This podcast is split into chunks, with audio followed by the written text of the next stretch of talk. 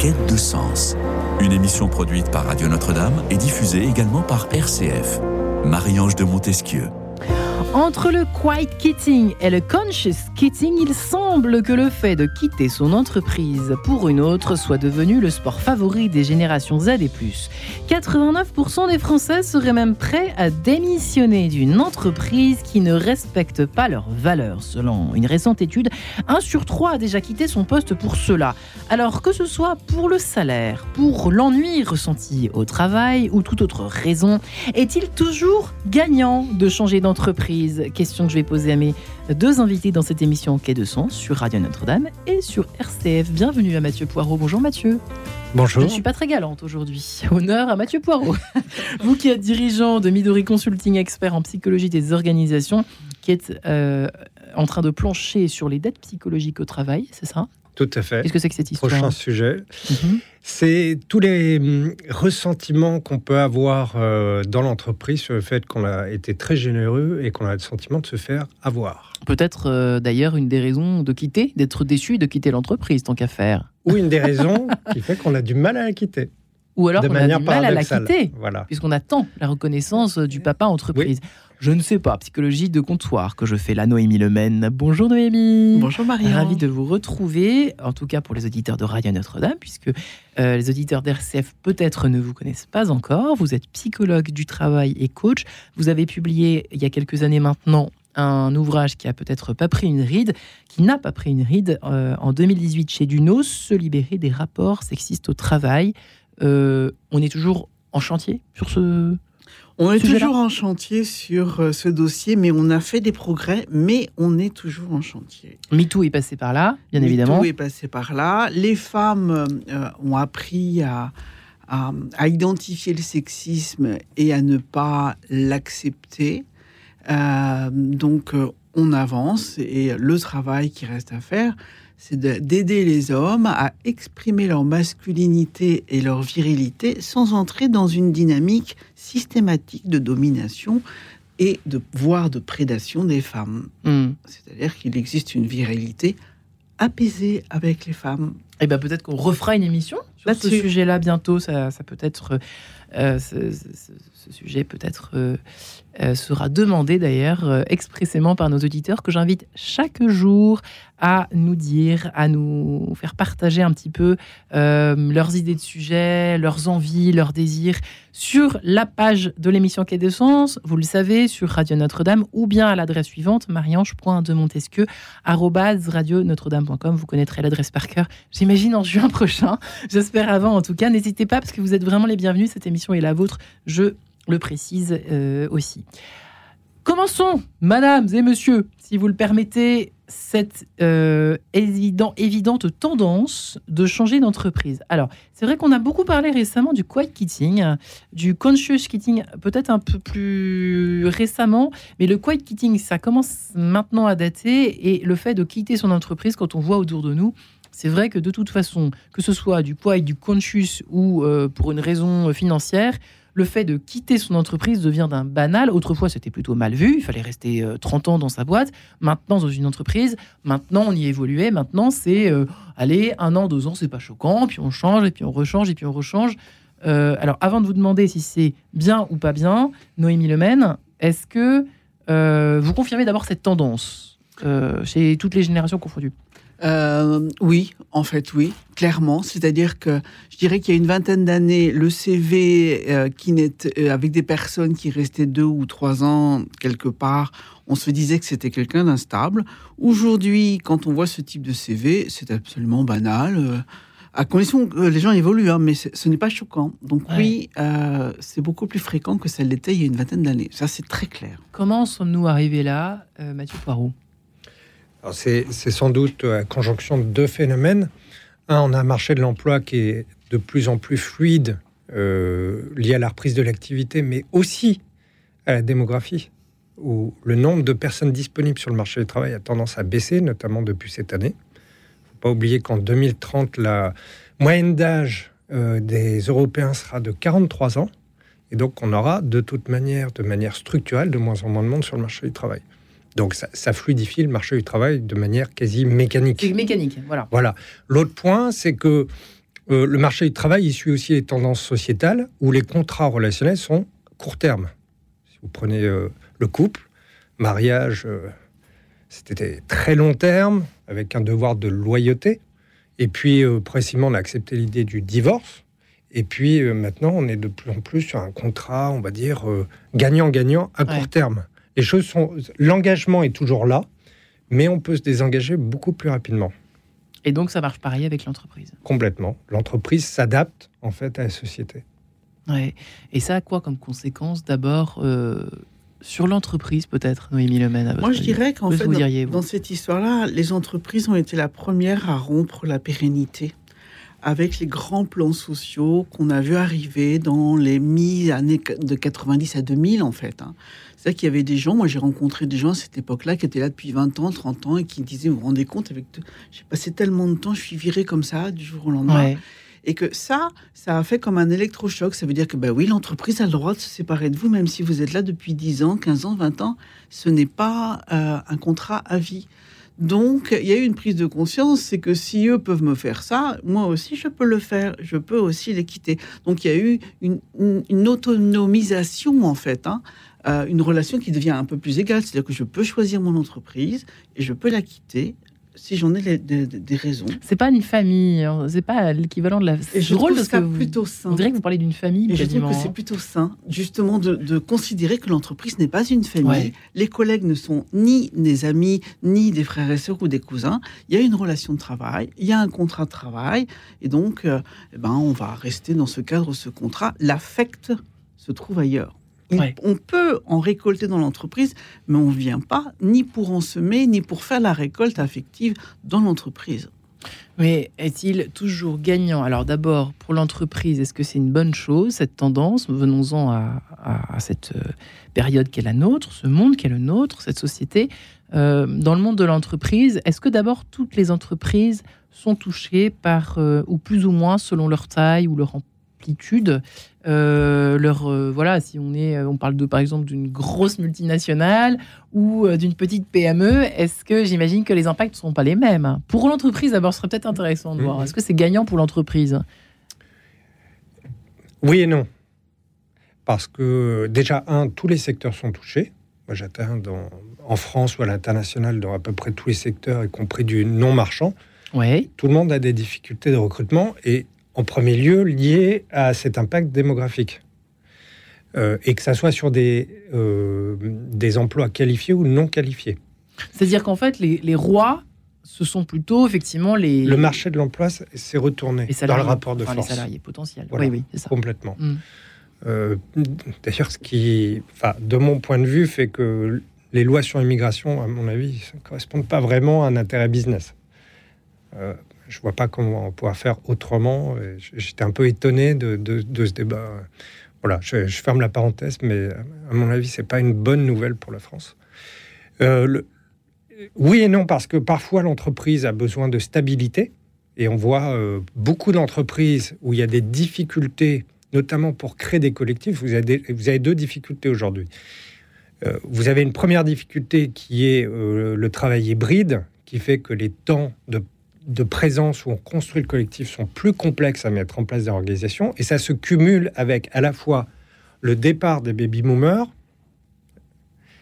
la génération X, Y, à la retraite, et à la fois la difficulté à recruter avec beaucoup de turnover, parce que, notamment en période d'inflation, il y a la question des salaires, des conditions de travail, il y a tout un tas de mécanismes où on a du mal à fidéliser. Donc, vous avez du mal dans les entreprises à créer des collectifs et des cultures d'entreprise, comme on disait jadis ? Voilà, des cultures d'entreprise. Et notamment, quand vous gérez de la complexité, pour être efficace, ça repose sur une forme d'intelligence collective, pas sur un agrégat de personnes qui travaillent chacun séparément. Donc, il y a ce point-là. Et après, en même temps, je vois beaucoup d'entreprises, quand j'interviens notamment sur les risques psychosociaux, qui sont en difficulté, du fait d'une ancienneté trop importante avec des gens, notamment, qui sont un petit peu en cage dorée, et avec des frustrations, des fameuses dettes psychologiques qui ne sont pas soldées et qui vont avoir un impact à la fois sur le comportement individuel et collectif. Alors justement, arrêtons-nous quelques secondes sur cette fameuse histoire de dette psychologique. Avez-vous un exemple pour bien illustrer pour nos auditeurs ce que ça veut dire exactement ? C'est-à-dire qu'on s'en soit redevable, soit au contraire créance. En demande active. Je vous donne deux exemples juste de cette semaine, voilà, pour vous donner l'importance du sujet. Donc là, j'étais dans une association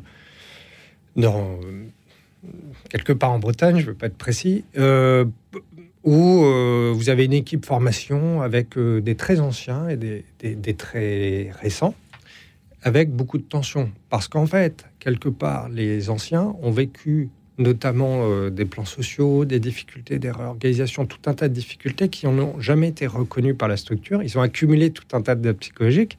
Et quelque part, quand il y a des collègues plus jeunes, ils s'attendent à ce qu'ils soient dépositaires aussi de ces dettes psychologiques, parce que, quelque part, ils font partie du même collectif. Donc, impossibilité d'arriver à créer un collectif tant que ça n'a pas été soldé et reconnu par la structure. C'est sûr que quand vous avez des équipes qui tournent très, très vite, vous avez beaucoup moins ce mécanisme, hein, s'il y a de l'ancienneté.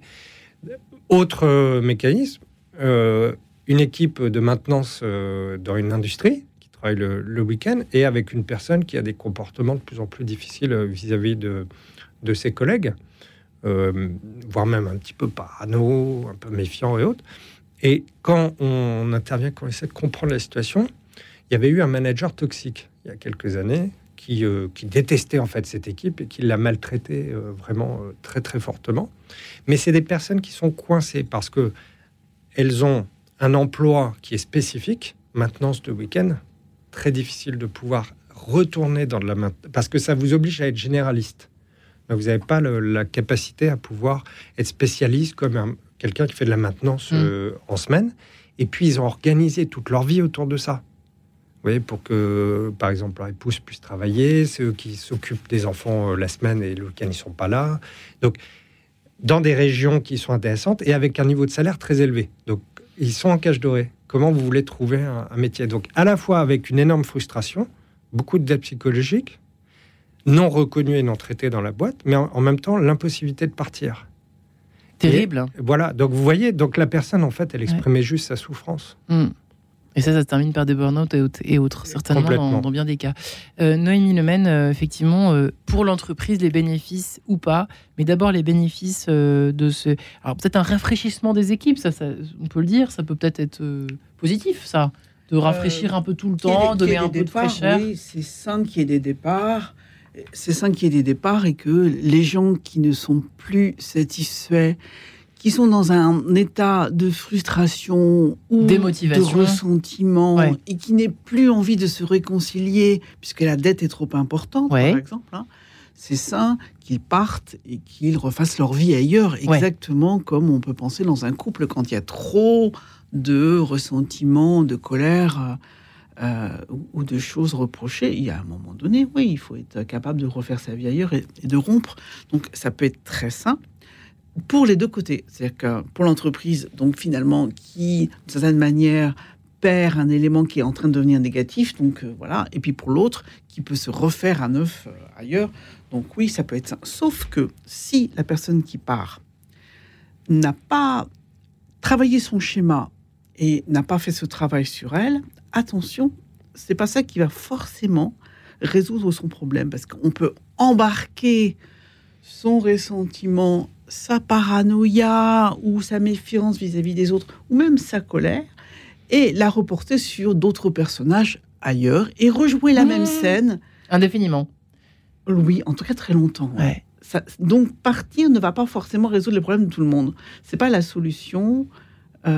Comment ça? Alors, diagnostiquons, même si on n'a pas encore vu les bénéfices chez la personne qui change, mais on va le voir, on va les grainer de toute façon au fur et à mesure. Mais peut-être les auditeurs et les auditrices qui nous entendent aujourd'hui ont besoin de quelques conseils concrets, d'astuces, de pièges à éviter. Évidemment, Noémie Le Menn, pour commencer, peut-être faire un espèce de check-up de toutes les raisons pour lesquelles rien ne va plus à un moment T. Est-ce que c'est parce que je suis mauvais poil aujourd'hui ou est-ce que ça ne va pas vraiment pas depuis quelque temps dans cette entreprise? Peut-être, c'est exactement ça. Quand ça ne va pas, il faut changer quelque chose, mais quoi? C'est pour ça que moi j'ai appelé mon entreprise Upchange. Il faut changer pour mieux et savoir quoi changer. Hein. C'est-à-dire que qu'est-ce que je dois changer ? Est-ce que je dois changer ma vision des choses ? Moi, mon style relationnel, parce que si je suis grognon tout le temps, en train de piquer tout le monde et être désagréable, forcément que je vais créer une ambiance qui est pas facile. Est-ce que c'est mon style ou est-ce que c'est peut-être mon métier ? Parce que peut-être que j'ai fait le tour de ce sujet, qu'en fait, je m'ennuie.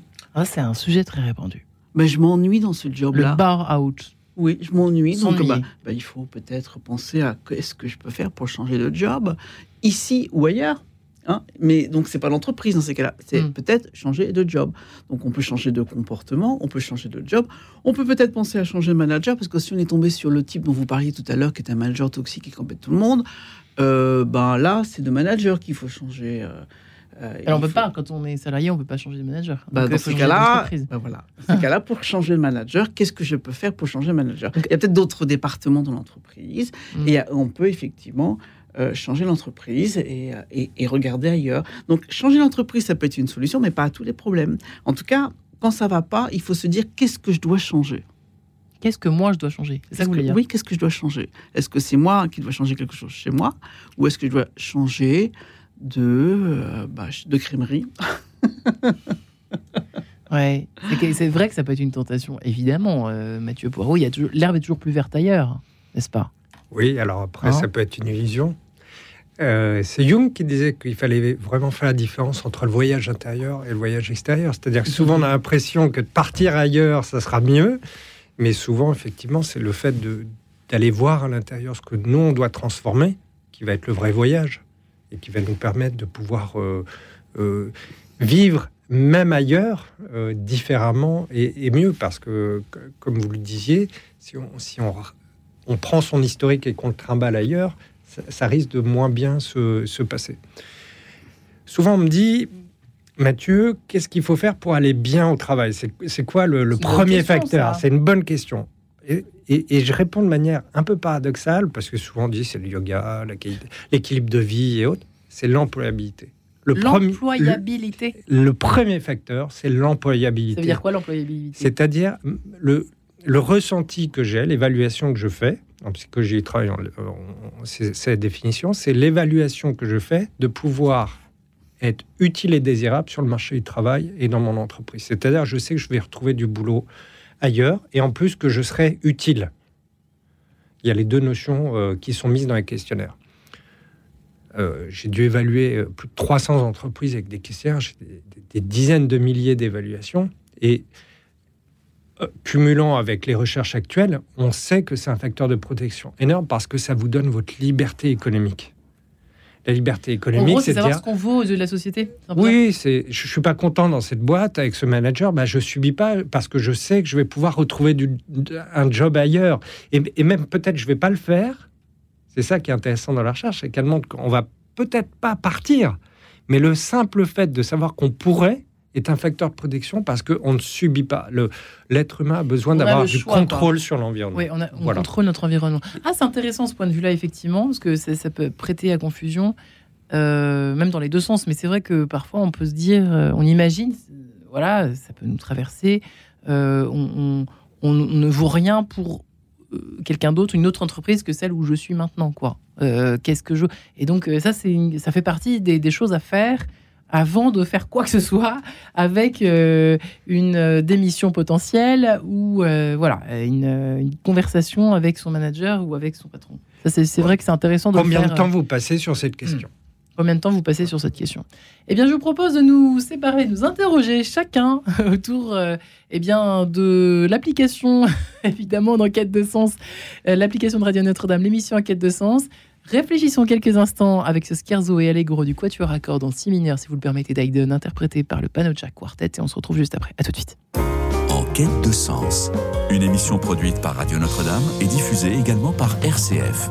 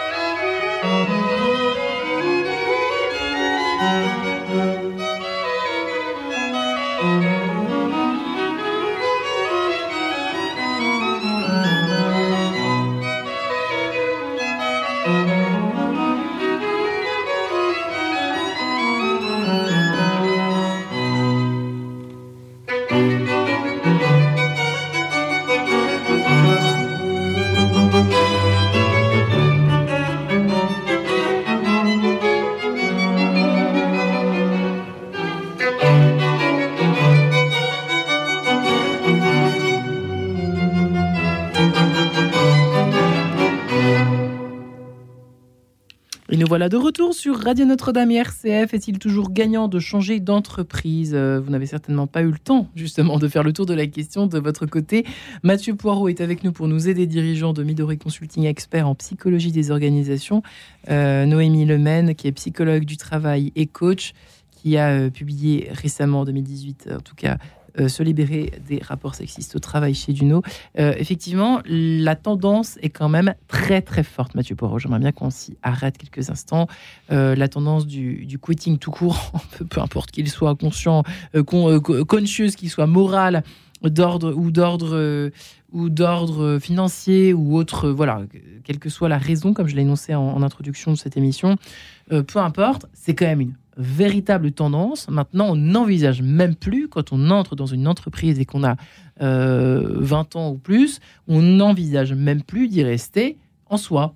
On y passe. Je sais pas, je vous pose la question. Comment ça se passe dans la tête aujourd'hui de nos contemporains ? Les recherches qui ont été menées sur la nouvelle génération, parce que la question qu'on se pose sur les nouvelles générations, c'est toujours un peu compliqué, parce qu'on se dit, est-ce que c'est un phénomène de jeunesse ou c'est parce qu'il y a une génération qui a des normes différentes ? Donc, les chercheurs ils se posent des questions en gestion notamment, ou en sociologie des organisations, et ce qui a été observé un peu partout dans le monde, c'est qu'il y a une transformation du rapport au travail, ce qu'on appelle le contrat psychologique. Le contrat psychologique, c'est les attentes d'un collaborateur qui sont implicites, qui ne sont pas dans le contrat de travail vis-à-vis de son organisation. Et ça s'est énormément modifié ces dernières années, parce que traditionnellement, le contrat était plutôt émotionnel, de carrière, un engagement affectif vis-à-vis d'une société, notamment en France. C'était une des spécificités du contrat psychologique à la française, que vous disiez, qui est, voilà, très, très affectif. Et de plus en plus, on est sur des contrats psychologiques dits transactionnels, c'est-à-dire, en gros, quelque part, je vais chercher de l'argent. Contrairement à ce qu'on pourrait croire, il y a une partie de la jeunesse qui est de plus en plus en quête de sens, pour reprendre le titre d'une très bonne émission. Mais en même temps, vous avez une grande partie de la jeunesse qui est de plus en plus matérialiste. Pourquoi ? Parce que le matériel, c'est aussi ce qui donne votre place sociale. Et dans une espèce d'hypermodernité dans laquelle c'est très important de pouvoir démontrer que vous avez des spécificités, que vous n'êtes pas has-been par rapport au marché de la consommation, le matérialisme, contrairement à ce qu'on peut croire, est très important. Et donc, on a un investissement qui est très basé sur une transaction financière dans la relation aux autres. Gagnant-gagnant. Je trouve ça assez intéressant d'explorer, effectivement, d'essayer d'analyser ces comportements. Alors, et effectivement, peut-être toujours je visais les jeunes générations, génération Z et plus, mais cette espèce de mentalité complexe et paradoxale qu'est la nôtre dans cette société Noémie Le Menn est finalement un peu évoquée à l'instant par Mathieu Poirot. Vous êtes d'accord avec ça ou pas ? Oui, je suis d'accord. Quand vous dites, Mathieu, que pour être bien au travail notamment, il faut penser à l'employabilité, oui, je suis d'accord avec vous. Mais au-delà de ça, et ça va répondre plus directement à votre question, au-delà de ça, moi je pense que pour être bien dans son job, il faut connaître ses motivations intrinsèques, c'est-à-dire qu'est-ce qui fait que je suis bien dedans et que finalement, que je sois payé, c'est presque la cerise sur le gâteau. Si je n'étais pas payé, je le ferais presque autant, en fait. Et donc, je suis bien dedans. Et quand on a cette sensation-là, on ne travaille jamais dans une dynamique de douleur, puisqu'on le ferait, puisqu'on est aligné, comme on disait, aligné avec ses motivations. Est-ce que c'est grave d'être encore motivé par l'argent ? que par l'argent, et dans ce cas-là, de faire un job uniquement en pensant aux vacances et de faire que pour l'argent. C'est pas grave du tout d'être motivé par l'argent. Il faut être motivé par l'argent. Ouais. C'est important parce que cette dimension matérielle, elle n'est pas sacrilège. Elle n'est pas obscène. On est d'accord. Ce n'est pas obscène. C'est important de gagner de l'argent et d'en gagner notamment suffisamment pour vivre dans une dynamique de confort. Et si on est sous-payé, il ne faut pas rester. Si l'entreprise a l'habitude de sous-payer les gens, ça veut dire qu'elle dévalorise les talents et qu'elle dévalorise les gens. Hein, on est d'accord. Donc, mais si on est super bien dans ses motivations, alors là, on progresse parce qu'on performe, parce qu'on est dans une dynamique de progression pour mieux faire parce que ça nous plaît. Et là, on travaille son employabilité. D'autant plus parce qu'on est meilleur. Et effectivement, on n'est plus dans cette dynamique de cage dorée. On peut partir quand on veut. Et là, on est beaucoup plus serein. On n'est plus dans un état d'esprit de frustration ou de ressentiment à l'entreprise qui ne vous doit plus rien, puisqu'elle vous rend, puisqu'on y est heureux avec. Puisqu'on est heureux avec, elle est automatiquement plus ou moins heureuse avec nous et on est bien dans cette relation. Et quand on ne l'est plus, et ça aussi, c'est je dirais, le travail des psychologues du travail, c'est aussi notre part de responsabilité. Ouais. On a rendu les gens plus autonomes vis-à-vis de leur propre bonheur, vis-à-vis de leur propre épanouissement, et que ce contrat, la rupture de ce contrat, elle est due à l'autonomie des gens qui se disent, je n'ai pas à attendre que l'entreprise fasse mon bonheur, je n'ai qu'à le faire moi-même. Si je suis plus content, je m'en vais. Et je me prends en charge. Et c'est le travail qu'on a fait en tant que psychologue en accompagnant les gens. Donc, on a participé à la modification de ce contrat. Et moi, je suis la première à dire, mais si vous avez des besoins affectifs, c'est pas dans l'entreprise qu'il faut les combler. Ouais. Hein, voyez vos amis, ayez un amoureux, enfin, je sais pas, faites quelque chose. Mais c'est pas là. Ça peut venir en plus, mais c'est pas l'objet de ça. En revanche, muscler ses compétences en lien avec ses motivations, oui, c'est le lieu où on peut se développer et mieux s'épanouir et augmenter son employabilité, puisque forcément on progresse. Donc, qu'est-ce qu'ils disent les jeunes dans les raisons évoquées? Quelles sont-elles? Vous avez une idée l'un et l'autre, Mathieu Poirot, alors je dis les jeunes parce que les pauvres, c'est toujours les jeunes qui... Depuis le début de l'émission qui sont visés, mais c'est pas ça que je veux dire. Je vous aime, les jeunes que je ne suis plus du tout. Mais qu'est-ce qu'ils disent quelles sont les raisons évoquées par ces personnes qui quittent les entreprises année après année? Ils se retrouvent avec un CV. Il faut 10 pages pour remplir toutes les entreprises qu'ils ont fréquentées. Voilà, j'exagère à peine. Alors, je sais pas, Noémie, si vous voulez répondre en premier. La question, c'est le turnover, c'est ça? Ouais. La question, c'est qu'est-ce qu'ils évoquent eux comme raison quand ils changent beaucoup comme ça. L'idée, c'est d'aller voir ailleurs. Il y a le goût de l'aventure, et puis il y a aussi l'idée parfois d'une résistance à la frustration qui n'est pas toujours au rendez-vous. C'est-à-dire qu'on peut voir des gens qui ont tendance à partir à la première contrariété. Hein. Alors peut-être plus dans certaines générations que dans d'autres, ça j'en suis pas sûre moi, mais on voit des profils qui ne résistent pas à la frustration, puis qui de plus en plus qui veulent partir. Probablement, oui, on voit effectivement des gens qui supportent pas et qui se disent puisque c'est comme ça, je m'en vais, ou qui se mettent en arrêt maladie très vite, et puis qui amorcent un processus de mise en distance et de rupture et de règlement de compte et de puisque c'est ainsi, va bien voir, je ne serai pas là demain, etc. On peut voir ça assez peut-être plus fréquemment qu'autrefois où il y avait des valeurs qui étaient de persévérance quand même. Il faut tenir et il faut se muscler par l'effort même si ça fait mal. Moi, dans les années 90 en fait aussi, ouais. Il y avait faut souffrir pour réussir. On part de là. Moi, j'ai participé au changement en disant, mais non, on peut réussir et pas souffrir. Hein. On peut s'amuser au travail et réussir. On va pas tous les jours s'amuser, mais... Mais oui, mais on n'est pas là pour souffrir. On n'est pas là. On performe mieux quand on s'amuse, parce qu'on va rester plus longtemps, parce qu'on va y penser, parce qu'on va être plus créatif. Donc, on n'est pas obligé de souffrir. Je suis un peu sceptique sur l'amusement quand même, hein, parce que je suis pas certaine qu'on peut utiliser ce terme. Il y a quand même une petite pression une petite pression ou une moins grande pression d'ailleurs, mais il y a toujours une forme de pression quelque part quand on commence n'importe quel job, quand on s'aventure sur le marché du travail, Mathieu Poirot. Enfin, je sais pas, c'est juste une question que je vous pose à tous les deux. Hein. Je pense qu'il faut... Alors, il y a effectivement tout l'aspect du plaisir qu'on retrouve dans l'activité, ce qu'on appelle les zones de flow. D'accord. Les zones de flow, c'est des activités dans lesquelles vous ne voyez pas le temps passer parce que vous êtes absorbé par elles. Et donc, ça calme votre cerveau. Vous ne ruminez pas sur le passé ni sur le futur. Ça calme vos angoisses parce que vous êtes absorbé par l'activité. Et ça, on sait que ça fait beaucoup de bien. D'accord. Ça a été démontré. Et effectivement, le travail, c'est l'activité où il y en a le plus parce que ça cumule à la fois les compétences et les défis positifs. D'accord. Voilà. Donc ça, c'est... Le travail a cette fonction. Quand ça se passe mal au travail, qu'on ne peut pas avoir des zones de flow, c'est difficile de les retrouver ailleurs. Voilà. Ça, c'est ce que montre la recherche. Il y a un autre enjeu, à mon avis, qui est quand même essentiel, c'est l'enjeu relationnel, qui est souvent peu pensé dans les entreprises.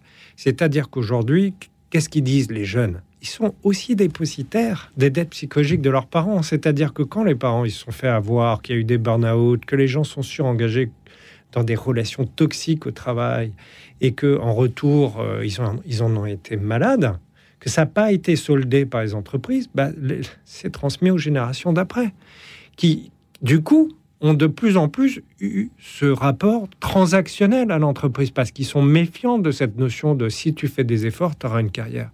On sait tous que c'est une sorte de théorie implicite qui est « si tu travailles bien, tu auras une récompense ». Bon, la réalité nous montre que souvent, c'est beaucoup plus subtil et que parfois, ce n'est pas forcément ceux qui ont le plus de mérite qui ont les meilleures évolutions de carrière, loin s'en faut, et c'est d'ailleurs aussi démontré par la recherche.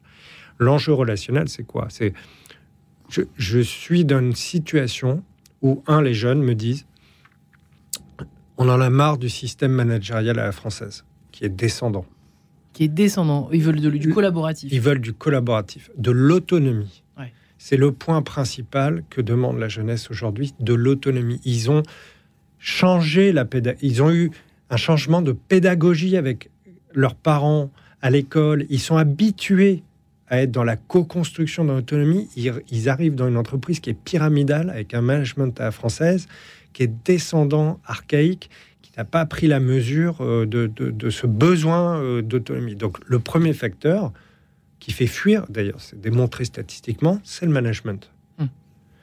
Le deuxième facteur, c'est l'absence de bonne qualité de vie au travail. C'est-à-dire, est-ce que j'avais beaucoup travaillé... Je crois que c'était en deuxième, c'était la vie perso, c'est-à-dire les horaires. J'avais lu ça. C'est inclus dedans. Parce que si vous avez un management, par exemple, qui est conciliant, qui gère bien le travail hybride, je vais pouvoir le faire. Mais l'enjeu, c'est pas le fait que je puisse le faire ou pas. C'est est-ce que mon management, il est arc-bouté ou est-ce qu'il est flexible ? Et il fait un management assez individualisé avec chacun, vous voyez, en me faisant confiance sur le fait que je vais quand même essayer d'obtenir les résultats. Et après, effectivement, c'est toutes les conditions de travail qui vont être plus ou moins bonnes, dont le salaire, le lieu, mais surtout l'expérience relationnelle. C'est un enjeu extrêmement sensible pour les nouvelles générations.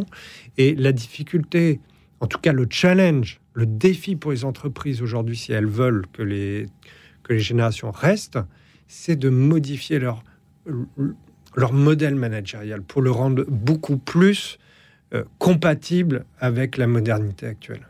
Bonne chance. C'est un énorme chantier, mais ça a évolué un peu quand même. C'est drôle parce que en vous écoutant, j'imagine que les auditeurs ressentent un peu ce que je ressens maintenant, c'est-à-dire que on se dit, en même temps, ça a l'air d'être une bonne piste, une bonne voie de réflexion, parce que finalement, le management pyramidal avait ses limites aussi.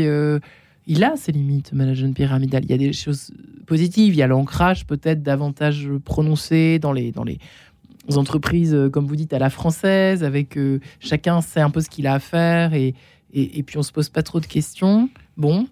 Et en même temps, cette difficulté à trouver un espèce de mode relationnel où tout le monde, chacun est respecté, où il y a de la collaboration et pas autre chose. On a l'impression que c'est un petit peu utopiste aussi, et utopique, mais en même temps, je trouve ça assez intéressant, en tout cas, de réfléchir dans ce sens. Mais... ça ne regarde que moi. Alors, écoutez, je vous propose de continuer cette réflexion, en tout cas. Vous n'êtes pas obligé d'être d'accord avec moi, les auditeurs, non plus. Évidemment, un jour, je partirai, tout simplement. C'est pas moi qui le dis, quoique, peut-être, que ça me traverse de temps à autre. Philippe Huminski, je plaisante, évidemment. À tout de suite. En quête de sens, une émission produite par Radio Notre-Dame et diffusée également par RCF. Un jour, je partirai, j'irai dépenser ma chance. En vidant jusqu'à l'outrance la coupe est pleine du passé. Un jour je partirai en sifflant la gueule au vent.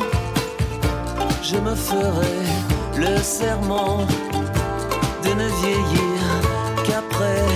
Et peut-être, peut-être, je ne vous reviendrai plus. Tant pis si c'est peine perdue. Au pire, je serai mort ou vaincu. Au mieux, j'aurai vécu. Un jour, je partirai. J'irai dépasser les bornes de ces périmètres mornes où nous nous sommes arrêtés. Un jour, je partirai.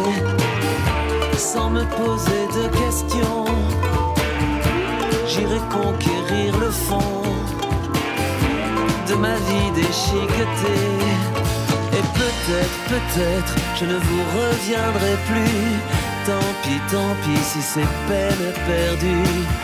Au pire, je serai mort ou vaincu. Au mieux, j'aurai vécu.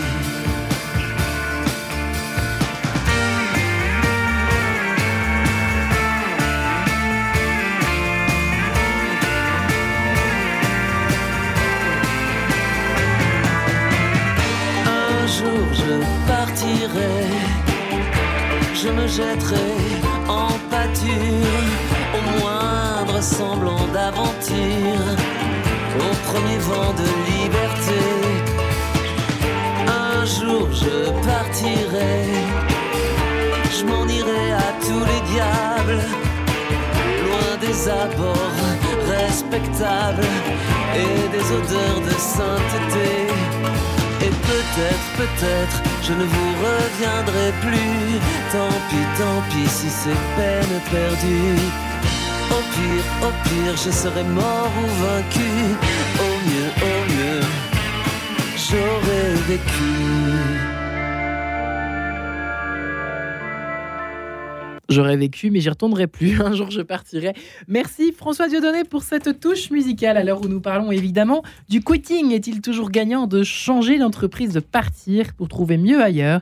Pas si sûr, en tout cas, pas n'importe comment. La preuve, on en parle avec Noémie Le Menn, psychologue du travail et coach, et Mathieu Poirot, qui est dirigeant de Midori Consulting, expert en psychologie des organisations. Et ils envoient des jeunes et des moins jeunes, mais c'est vrai que c'est intéressant de réfléchir sociétalement parlant. Noémie Le Menn, c'est vrai qu'on a un peu, on s'est arrêté sur cette histoire de critères qui faisait que les bons critères et puis les moins bons critères. Attention à pas se laisser piéger par les mauvais critères, les mauvaises raisons de quitter une entreprise pour une autre qui sera pas forcément plus verte que la nôtre. En revanche, à partir de cette constatation devant cette tendance effectivement qui voit des masses de jeunes jamais contents, en gros c'est ça, qui sont jamais contents, qui partent à la moindre contrariété.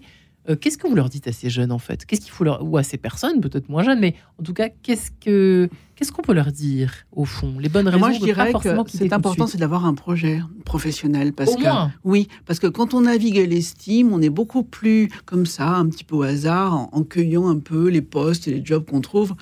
On est beaucoup moins résistant à la frustration parce qu'on ne sait pas où on va en fait. Donc on peut se laisser porter par l'humeur, par une mauvaise humeur, par une opportunité. Bon, on se dit pourquoi pas. Mais quand on sait où on veut aller, c'est important de se dire, allez, dans 5 ans j'aimerais être là, dans 10 ans j'aimerais être là, à ce niveau de poste. Essayer de se faire une feuille de route. Ça ne veut pas dire qu'on va la tenir précisément, mais au moins avoir autant que possible un projet, une idée de ce qu'on voudrait. Dès la première embauche. Oui, mais on peut avoir des projets un peu arborescents. On peut se dire, je peux faire ça, voilà. Et à partir du moment où on sait où on va, où on a une idée où on veut aller professionnellement, vers quel type de carrière, vers quel type de job, vers quel... Ben, on augmente ses chances, de réussir ses choix, de réussir sa carrière, d'être plus en satisfaction et de quitter à bon escient, puisque l'entreprise ne peut vraiment pas vous proposer une chose par rapport à...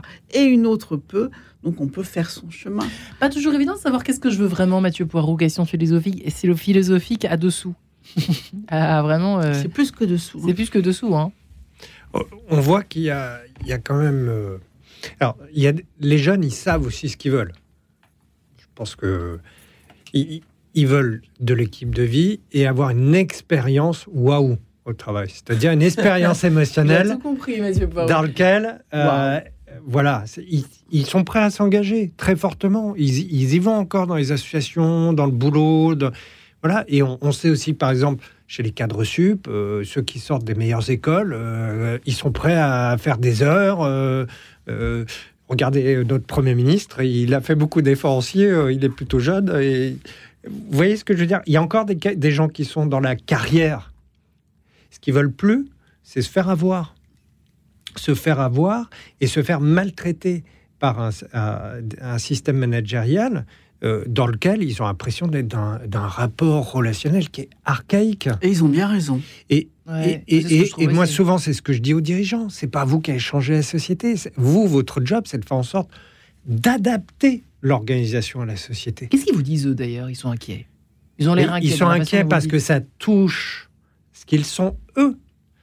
Quand vous avez des dirigeants d'un certain âge qui sont enfermés, en plus, dans le piège du pouvoir, parce que le problème, c'est que quand vous avez été chef longtemps d'une boîte, les gens se suradaptent à vous, progressivement. Donc, vous êtes enfermés dans votre modèle comportemental sans en avoir possibilité d'y échapper parce que tout le monde se suradapte à vous. Donc, si vous avez des travers comportementaux du type être dirigiste, eh ben, il n'y a plus que des gens qui acceptent ça autour de vous. Donc, vous avez l'impression que c'est normal. Ceux qui restent sont ceux-là, en fait. C'est intéressant, ça, qui s'adaptent et du coup, qui montrent le même... Qui suivent. Quand vous demandez aux autres de changer, vous montrez l'exemple, vous changez déjà. Ouais.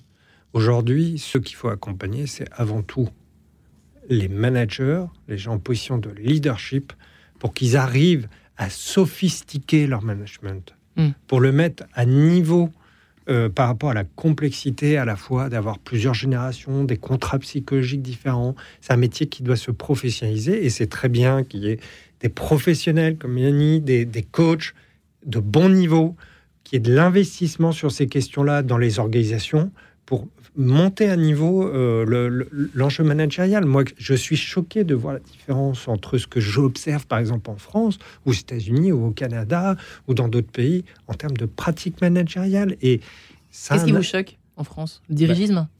Vous voyez, par exemple, sur la question du sexisme, on a été beaucoup plus vite, beaucoup plus loin au Québec qu'en France.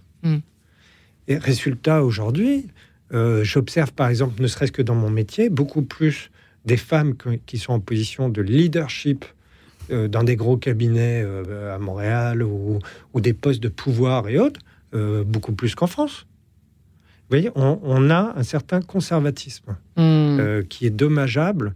Et on voit bien que, quelque part, on est dans une espèce de lutte de pouvoir pour de certains dirigeants qui ne veulent pas lâcher le morceau sur leur fonctionnement. Est-ce que pour un recruteur aujourd'hui... Pardon, j'allais... Mais je vous rejoins, c'est identitaire ce rapport-là, et c'est ce qu'on disait tout à l'heure, c'est-à-dire que ce rapport de domination des vieux sur les jeunes ou des hommes sur les femmes, c'est un rapport identitaire, c'est une construction identitaire d'une certaine virilité qu'il va falloir aussi travailler. Et je vous rejoins complètement sur l'idée de... C'est has-been, c'est dépassé, c'est ringard. Faut... Et pourtant, ça existe encore. Bah oui, mais il faut changer. Et qu'est-ce qu'il faut changer ? C'est-à-dire qu'il faut accompagner ces hommes-là pour qu'ils réfléchissent sur leur posture, sur cette posture de manager... un petit peu viril à l'ancienne. Après, il y a des Prada aussi. Papa, comme vous le dites, voilà, le pater un peu... il faut les accompagner complètement là-dessus pour que ça change. Alors, la bonne nouvelle qu'on a, et qui va vraiment, et qui aide vraiment les choses, au niveau du sexisme, c'est que c'est pas légal.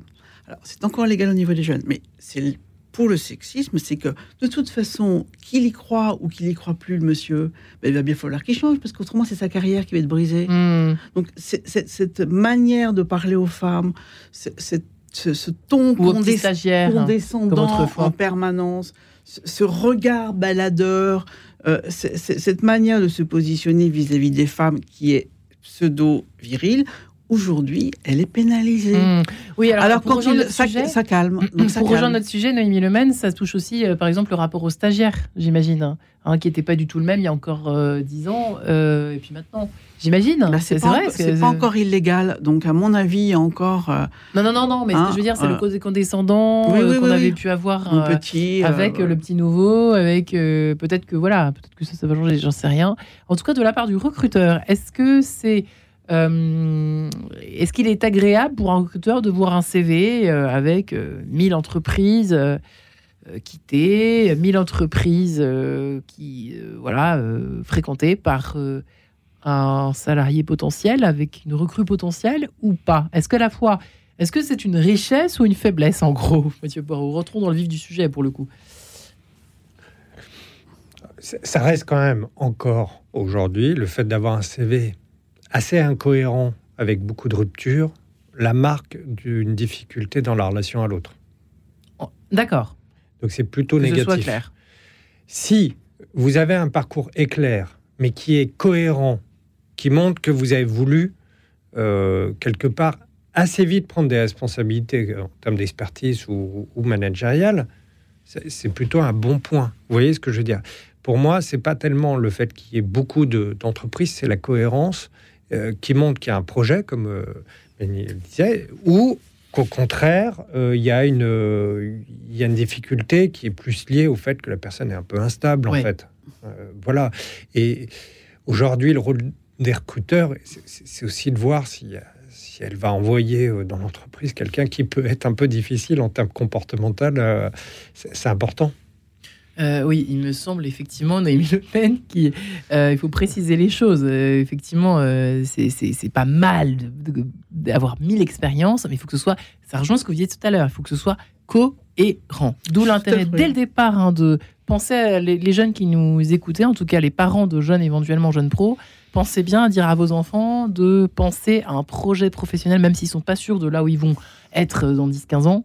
Et au moins d'y penser, quoi. Exactement. C'est parce que c'est pas du tout, comme vous le disiez, Mathieu, c'est pas parce qu'il y a X entreprises, c'est pas le nombre d'entreprises qui compte, c'est la cohérence, c'est la progression, c'est la logique du parcours. Au contraire, on peut dire, il sait vraiment ce qu'il veut, il va vite, il est déjà Premier ministre. Voilà un bon exemple qui va faire rêver les parents qui nous écoutent aujourd'hui et peut-être certains recruteurs rassurés par les propos de Mathieu Poirot, n'est-ce pas, par rapport au CV. Qu'est-ce que doivent faire les recruteurs ? Quels sont les pièges à éviter de leur côté face à des changeants, à des quittants, des jeunes et des moins jeunes quittants d'entreprise en entreprise ? Qu'est-ce qu'il faut avoir en tête pour bien recruter ça, c'est un bon sujet d'ailleurs d'émission qui sortira bientôt du chapeau de Marie-Ange. Mais qu'est-ce que vous leur dites aujourd'hui ? Alors moi, je suis pas un spécialiste du recrutement. Par contre, ce que j'ai toujours fait comme prestation à côté, c'est de la conférenciation de recrutement. C'est-à-dire, je vais pas être dans le processus de recrutement, mais par exemple, notamment sur des postes de cadre, c'est valider le fait qu'on n'est pas en train d'embaucher une personnalité difficile. Pour moi, il y a deux manières quand même de minimiser le risque sur quelque chose qui peut paraître un peu tangent. Oui. C'est à la fois de se renseigner auprès des anciennes entreprises. Parce que est-ce que la personne... Est-ce que ça se fait, ça ? Normalement, oui. Ils le font.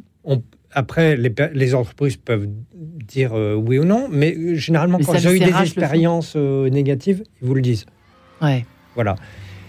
Et après, pouvoir monter des mises en situation qui permettent quand même, avec l'aide de psychologues du travail, d'observer si la personne, face à des situations de stress ou autre, elle peut avoir des comportements complexes. Parce que forcément, ça jouera. Et troisième conseil que je peux donner, impliquez vos collaborateurs un petit déjeuner, un déjeuner avec la personne et autres pour voir si ça marche. Ça colle ou pas, si ça match, comme on dit. Voilà. Hein. Autre conseil de Noémie Le Menn pour terminer ? Moi, je dirais que le but du jeu, c'est vraiment de se dire, est-ce que la personne qui est en face de moi, si elle va s'éclater dans le job ? Voilà. Ouais. Est-ce que... Et là, ça va matcher. Si l'autre que l'on recrute va vraiment s'éclater dans le job, alors on va être gagnant, quoi. Donc, il faut mesurer ses motifs, identifier ses motivations, puis son appétence, quoi. Et lui donner ce qu'il aime. Et là, il va dévorer le poste. Mmh. Eh bien, écoutez, croquez la vie, croquez votre poste. Qu'est-ce que j'ai à vous dire à part ça ? Merci Mathieu Poirot. Merci à vous. Et votre livre qui cherche éditeur, on peut le dire aussi, Les dettes psychologiques au travail, sujet passionnant. Vous revenez certainement en parler dans cette émission. En quête de sens, spécial business. Noémie Le Menn, merci également à vous, toujours psychologue du travail et coach. Votre livre, Se libérer des rapports sexistes au travail chez Dunod, toujours à découvrir dans les bonnes librairies. Merci infiniment les amis. Soyez gagnants en tout cas dans votre attitude vis-à-vis du recruteur et recruteur. Ayez des bonnes attitudes également vis-à-vis de vos salariés, surtout les générations Z et plus. Évidemment, on y croit à cette génération et à toutes les générations qui arrivent sur le marché du travail. Bonne chance à tout le monde. Très bonne année à vous deux les amis. Merci.